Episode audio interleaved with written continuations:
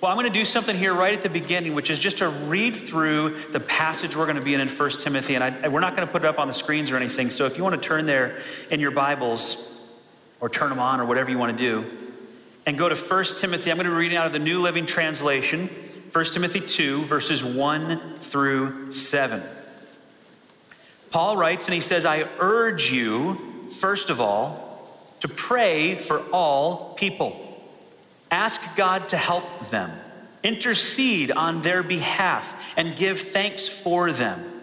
Pray this way for kings and all who are in authority, so that we can live peaceful and quiet lives marked by godliness and dignity.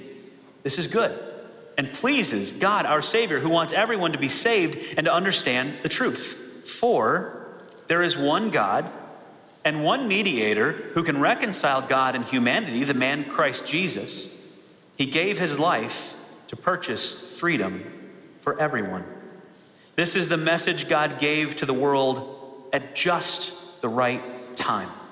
And I have been chosen, Paul says, as a preacher and apostle to teach the Gentiles this message about faith and truth. I'm not exaggerating, just telling the truth. Well, the pandemic has changed the way we work in so many ways, hasn't it? I mean, a year and a half ago, I had a home office, but I barely used it. In fact, we were talking about renovating and turning it into something else just because I, I was rarely there and just didn't need it that much. I was always out meeting with people or here at church or, you know, uh, working in some coffee shop somewhere. And then all of that changed when the pandemic hit and we were forced to stay home. And suddenly I was there all the time. And I know for many of you that was a, a, challenge as well. Like one of you is always working, or both of you are working if you're married, or whatever the situation is. Or if you're single, all of a sudden you just find yourself stuck at home. And for those of us with small kids, it was especially challenging because I'm supposed to be working a good chunk of the day, but the kids don't understand that. So they're running around making noise. They've, you know, they've got all the stuff that they do. I'm in my home office and there's a door that I would try to shut. Um, but you know, they're out there screaming and yelling and banging on the door. And every now and then, when they wouldn't get my attention, they would go draw me a picture and then slide it under the office door and go, Dad, did you see it? Did you see it, Dad? Did you get the picture, Dad? What did you think of the picture, Dad? Did you see the picture, Dad?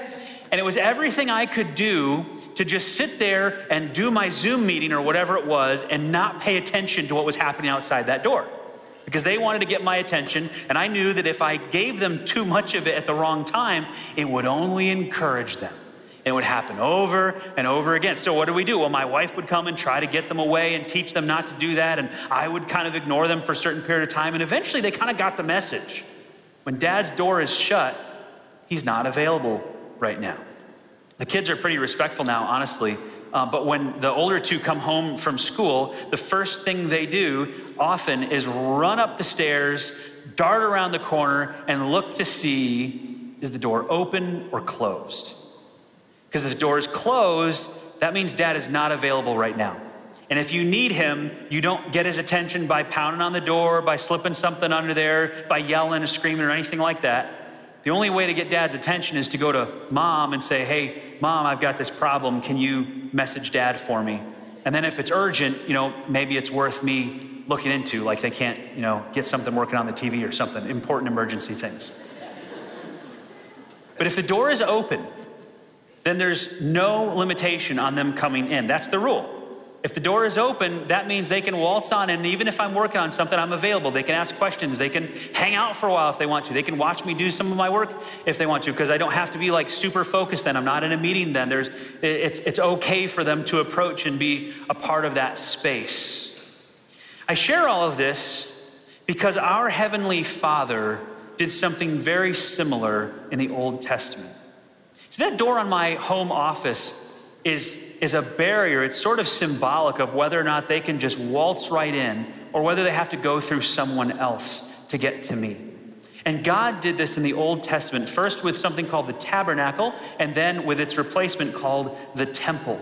The people were sinful. They were, they were separated from God, and God, He was holy, He was perfect, He was set apart. And so He created this special place where He could communicate with the people and hear them through a priest and communicate back to them, but not be right necessarily with them. There was a barrier there where they couldn't just waltz on in to talk to him because the door was closed. We first see this in Exodus chapter 26. In Exodus 26, we get the instructions for the tabernacle. The tabernacle uh, is in the Hebrew, the Mishkan. It's a dwelling place. It was God's dwelling place among the people, God's house. And here's what we see in Exodus chapter 26, verse 31. For the inside of the tabernacle, make a special curtain of finely woven linen. Decorate it with blue, purple, and scarlet thread and with skillfully embroidered cherubim. Those are angels, types of angels. In uh, verse 32, it says, Hang this curtain on gold hooks attached to four posts of acacia wood. Overlay the posts with gold and set them in four silver bases. So you have these elaborate kind of curtain stands there, made of wood, covered in gold, and a silver base. Hang the inner curtain from clasps and put the Ark of the Covenant in the room behind it. This curtain will separate the holy place inside the tabernacle from the most holy place, the Holy of Holies, deep inside the tabernacle. See, when Adam and Eve sinned, sin created a barrier between God and people. And that barrier was represented in the tabernacle by this curtain. You can see here a picture of the tabernacle, what it might have looked like, with the curtain sort of half cut away so you can see what's in the most holy place. That curtain was there to be a barrier to represent the separateness between God and people because God was special and people could not simply run in and approach him whenever they wanted. They had to go through a priest, and even that priest couldn't go through that curtain necessarily. There was one time a year where the high priest could go through there. That priest was a mediator representing the people to God. The priest would perform sacrifices on behalf of the people. They would bring their sacrifice to the priest, and he would sacrifice for them and represent them before God as their mediator. The whole system was designed to communicate that there was a barrier between people and God.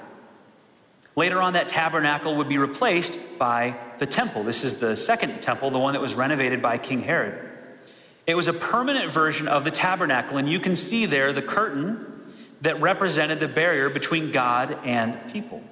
A physical and visual reminder that while God cared about his people and he wanted to communicate with them, wanted them to be his followers, there was still this separation that was there between him and the people.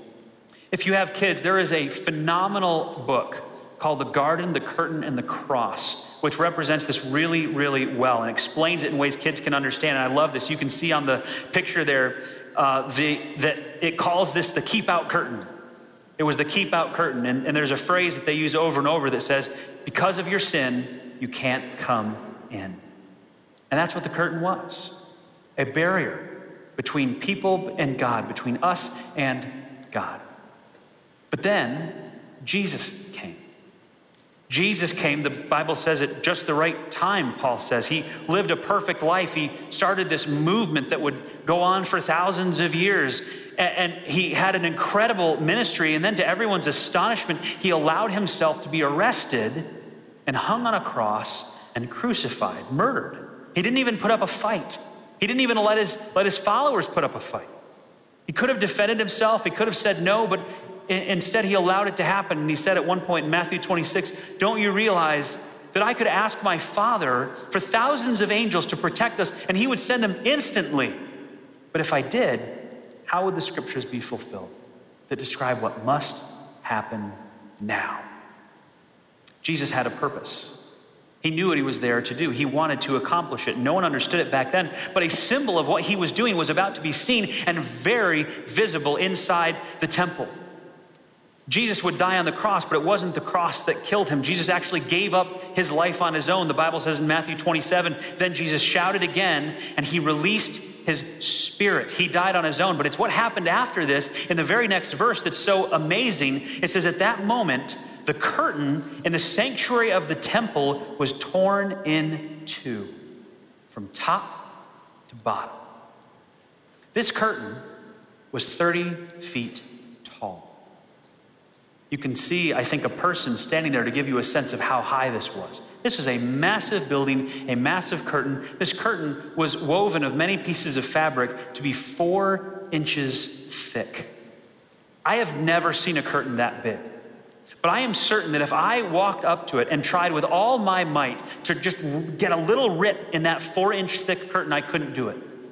I don't think any human could have caused even a little tear in this. And yet the Bible says that when Jesus gave up his spirit, the curtain was torn in two from top to bottom, 30 feet down. Not from bottom to top, not like humans hooked up a, a, something to it and ripped it apart, from the top to the bottom, indicating that God was doing this himself, breaking the barrier between God and people. Do you understand the significance of that moment?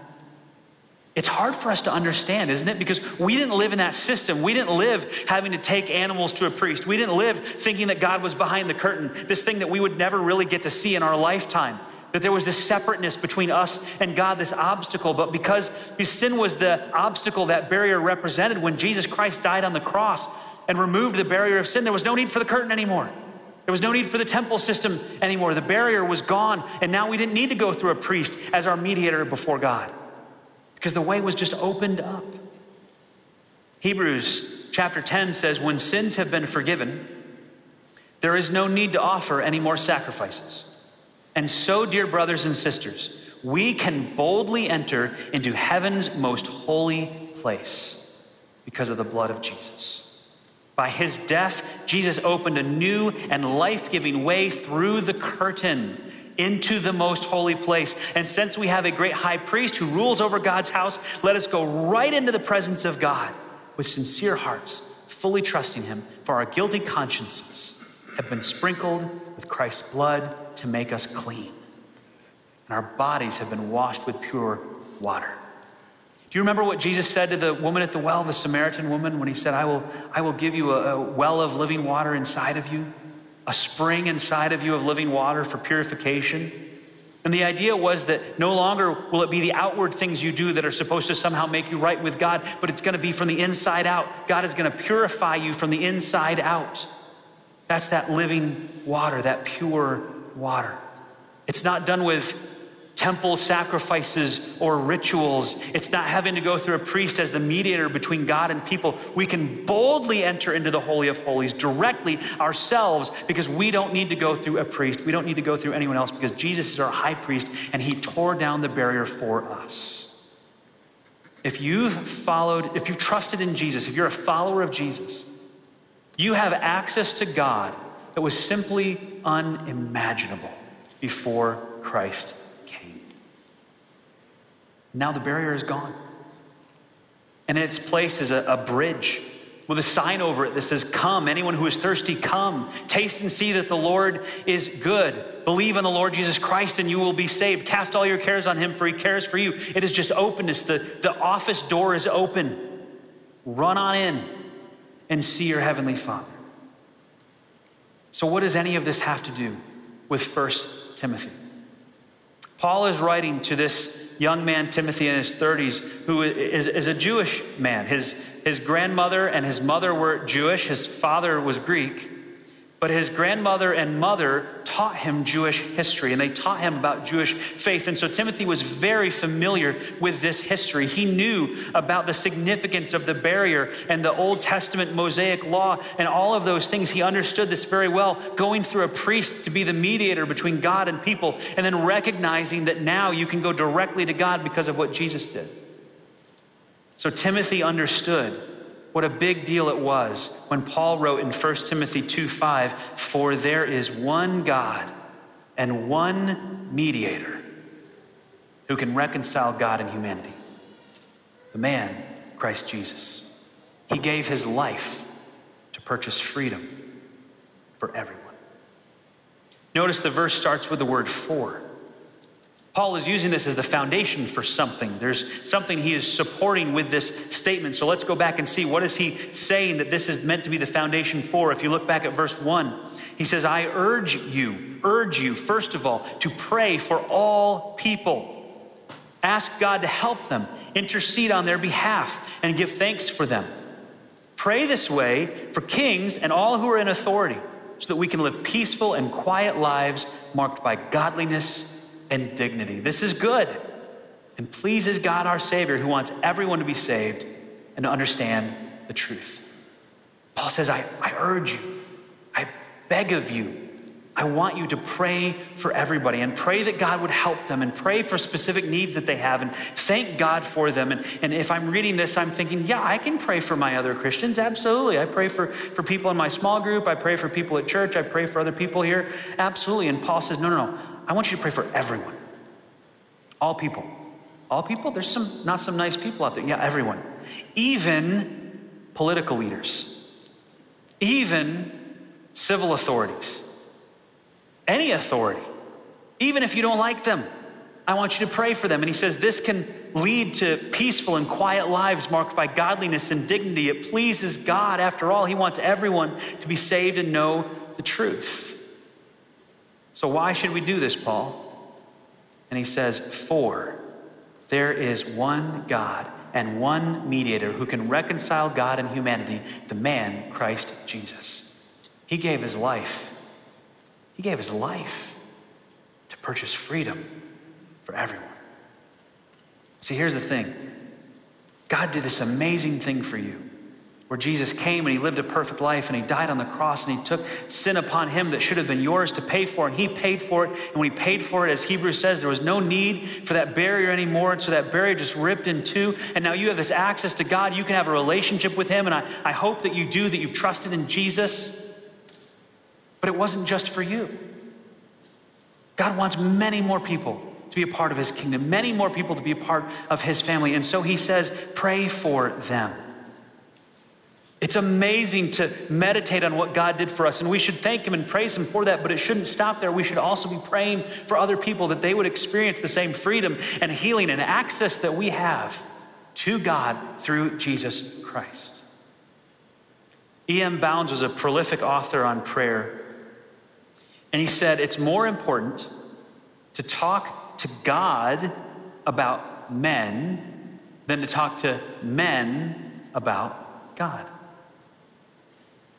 I think if you've been a Christian very long, you understand that we're ambassadors for Christ and we are supposed to, to let people know about the faith that we have and always be ready to share an answer for the hope that is in us and be ready to communicate in words, not just actions, about what we believe about Jesus Christ. But there's something to this. It shouldn't just be telling people what we believe, but it should also be praying for them. So let's just pause here and be brutally honest for a moment. Some people are very hard to pray for. That guy that insulted you, that woman that did something to hurt you, and of course, what Uncle Frank did at the family gathering, unforgivable. We all have these people, I apologize if your name is Frank. We all have these people in our lives who are hard to pray for. And yet, that is Paul's charge to pray for everyone. How do you pray for somebody that you don't particularly care for? God, thank you that somehow they are made in your image, despite all the evidence to the contrary. Like, how do you how do you do that? Lord, I, I just, I pray for him that you would give him early admission to your heavenly kingdom, Lord. Just, I don't think that's what Paul has in mind. Paul uses four different Greek words for prayer, four different distinct words. And if we were to take these words, that they're requests, prayers, intercessions, and thanksgiving. Four different types of prayer. When I pray for other people, when I pray for lost people in particular, honestly, my prayers look way too shallow compared to what Paul has in mind here. He has four different aspects of prayer. It's like he's repeating this over and over again. I don't want you just to pray a quick little short prayer. I want you to make requests, have prayers, have intercessions, have thanksgivings, like really pray for them. What if we took this as a guide? What would that mean? What would we do to pray if we were to follow this this, this four set prayer that Paul puts before us. The first thing he mentions is requests, or some versions will say supplications. It's requests. Here's a question to ask What do we know about their needs? There's this person I'm thinking of, and they're hard to pray for, but I actually I do know there's something going on in their life right now, and what do I know about their needs that I can pray for them? The next thing Paul mentions is prayers. This is a generic word for prayer, it's, it's a catch all. It's all kinds of prayer things. It's like if I didn't cover it with the other three items, this is the sort of what's left. You would think actually that Paul would put this first, but for whatever reason, he put requests first and he put prayers second. So, what are some things we should be praying for everyone? Maybe some things that don't fall into the other three categories. And then he says intercessions, intercede on their behalf. How can we present this, represent this person before God and go to God on their behalf, even with all their faults, all their flaws, everything that we don't like about them? How can I take a posture of, Lord, I want to represent this person to you and bring them to your attention? And, and, and I would love to see you work in their life in a special way, despite everything I think about them. I want to intercede on their behalf. And the last one is maybe the hardest one. What can we thank God for about this person? There's always something. There are always things that we can thank God for about people, even if we don't particularly care for them. So Paul says, I want you to pray for everyone. And here are these four things that I want you to be sure you're praying for everyone. And then he says something really amazing, something that would have been very out of place at this time in the Roman Empire. Something with the people, they're familiar with tyrant kings and God complex emperors. And Paul says, pray this way for kings and all who are in authority. Pray for these civil leaders, these political leaders, these military leaders. Pray for these people who are in authority, people at work, people at school, wherever you have authorities in your life. Pray for all who are in authority so that we can live peaceful and quiet lives marked by godliness and dignity. I got to be honest with you, when a politician does something I don't like, my first response is not usually, let me pray for them. Maybe it's yours. I feel like our first response is often, let me go talk about this with other people who agree with me. Let's go whine and complain. Let's go listen to people online who are whining and complaining about the same thing that I would like to whine and complain about. And I'm not saying there's no place for outrage or being informed. John the Baptist was outraged at King Herod of Antipas for what he was doing. But do we ever stop and pray? for these people that we maybe don't like? What about the authorities at your job? Your boss, your supervisor, your CEO, your school, your HRA, your church? Are there managers, pastors, ministry leaders, principals, teachers, people that are in some kind of authority over you that you don't like for some reason, are you taking the time to pray for them? And I know you may be thinking to yourself, how can I pray for them? Every time I think about them, I just get angry. And I get that. And I did have someone after the first service like, this is going to be hard. I don't know if I can do this, Adam. I get it. Let me give you some examples. Some things that you could pray for people when you're having a hard time. God, help them to have discernment to make wise choices. And protect them from bad advisors who want to steer them in the wrong direction. No matter how good or bad a leader you are, there are always people in the wings trying to influence and, and work out some agenda that they have that, that may not be good. And, and the person in charge may not even realize it at the time. So, God, would you protect them from bad advisors who want to steer them in the wrong direction? Help them to make choices that will honor you and your will. God, please guide them toward policies that protect all image bearers of God, born and unborn. Help them to value the dignity of human life that you created in ways that maybe they don't right now. Help them to see more of you and to understand your truth and understand more about Jesus, Lord. Send people into their life to share truth with them. Lord, please give them excellent health. Bless their family. Help them to prosper, especially when they do things that honor you. And God, please show them where they are wrong. And please show me where I may be wrong, or where maybe both of us are wrong. Maybe my reaction is so extreme that I'm actually wrong as well. But God, please reveal to them where they do need to change. Help them to see people through your eyes. These are prayers of faith. Too often, our idea of change is I'm going to pick up the pieces myself and I'm going to try to do something to make change happen. Maybe it's posting online, maybe it's protesting, maybe it's other things. And, and we certainly should take action in those ways. But there also has to be a role for prayer here where we say, I'm going to trust in God. And as much as I can do to change that person's opinion, perspective, whatever, I know God can do way more. Sometimes a good prayer is, Lord, change them or change me or change us both. Lord, you alone know if what I want to see happen here is what you want to see happen here. So instead of getting too bothered and upset about it and not trusting in you in this, I'm just going to choose to trust in you and pray and ask God, would your will be done? Would you work in this situation? I'm going to leave it in your hands and leave it up to you and not let it, not let it cause me to worry or fret because I know you don't want me to do that. These are prayers of faith, prayers for everyone, prayers for our leaders, our authorities, or sometimes hard to like.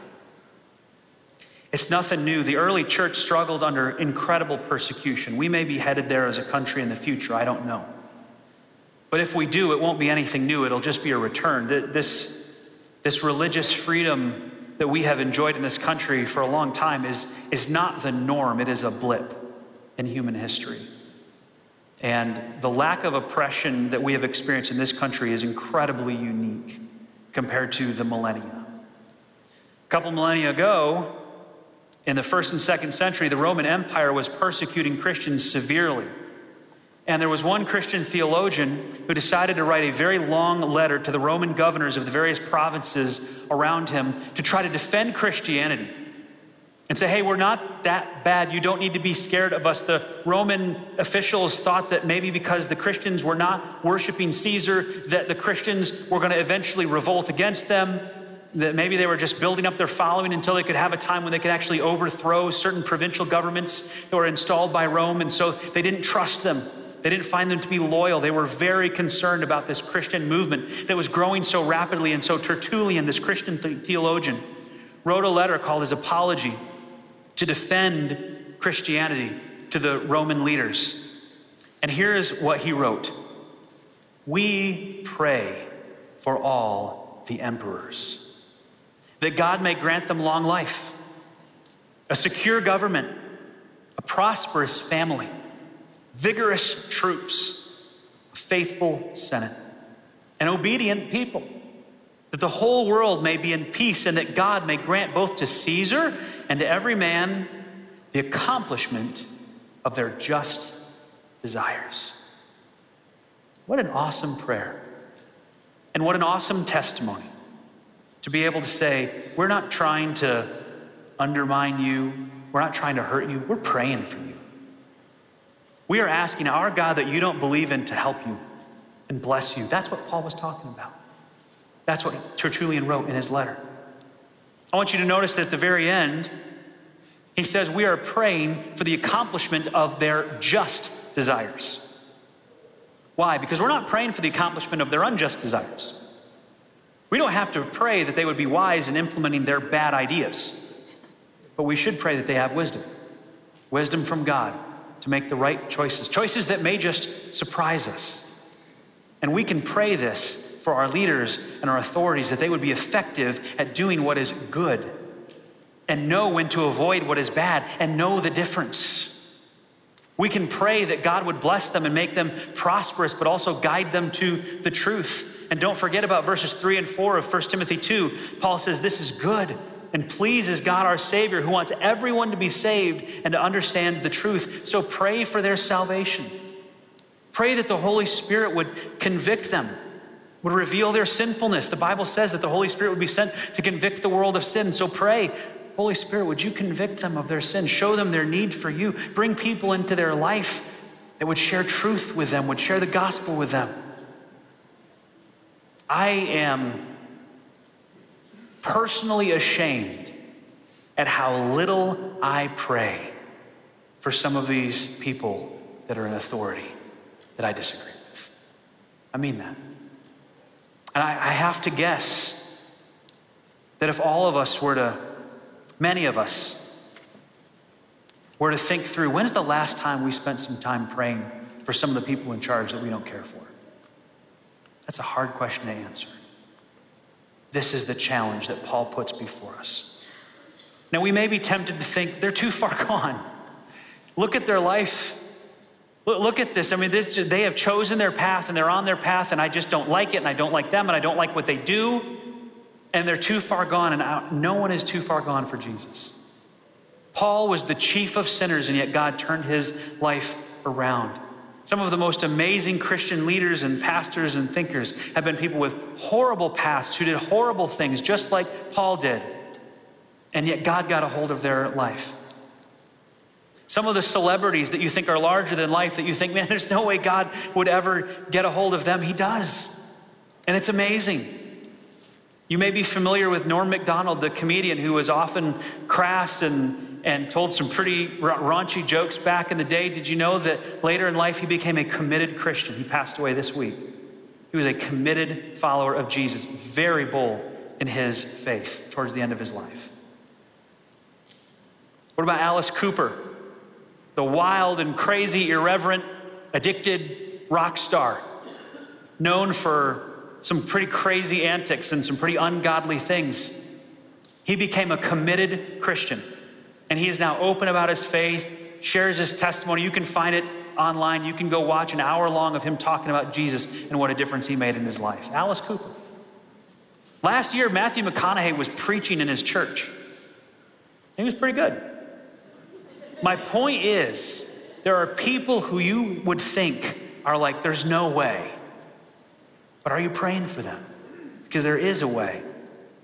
And just maybe some of those people that you think right now are beyond hope, or you're not even thinking that way, you're just thinking, I just hope that they lose all their authority, all their power, just get rid of them wherever they are in my, in my school, at my work, in politics, whatever it is. What if we prayed for them and pray that God would not only bless them and give them wisdom and discernment, but that He would also show them His truth? Wouldn't that be an amazing thing? Not only for us to do, but for us to say that we do. It's not too crazy to think that some of these larger than life characters could turn to Jesus. And maybe God is willing to influence them in that direction, and He's waiting for us to ask. So let's ask. Right now, at the end of this message, let's take a few moments to pray for our leaders, to pray for our authorities. We're going to give you a few minutes to do that before we close in a final song. And before we do that, I do want to say if there's anyone out there in this room or watch online who is hearing about this barrier that's broken down between God and us and what Jesus did for us, and thinking, man, I, I don't really understand that. I don't feel like I can just waltz right into God's office. I don't feel like I can just go in there and have a conversation with Him. There is some separation between me and God. Our prayer team is going to be available at the front of the service up here in the front. And would love to share with you what it means to have a relationship in Jesus. I'll be in the back in the lobby. You can find pretty much anybody with a lanyard, as long as it says First Free Church. And ask them, hey, I want to know more about this this relationship with Jesus, how I can have that access with God, that relationship with God, and not have a barrier between us. We don't have to feel condemned. We don't have to feel guilty because Jesus has paid for it, and we can go right into the presence of God. So let's do it now, and let's do it on behalf of our leaders and authorities. Take a couple of minutes right now and pray for those people, would you?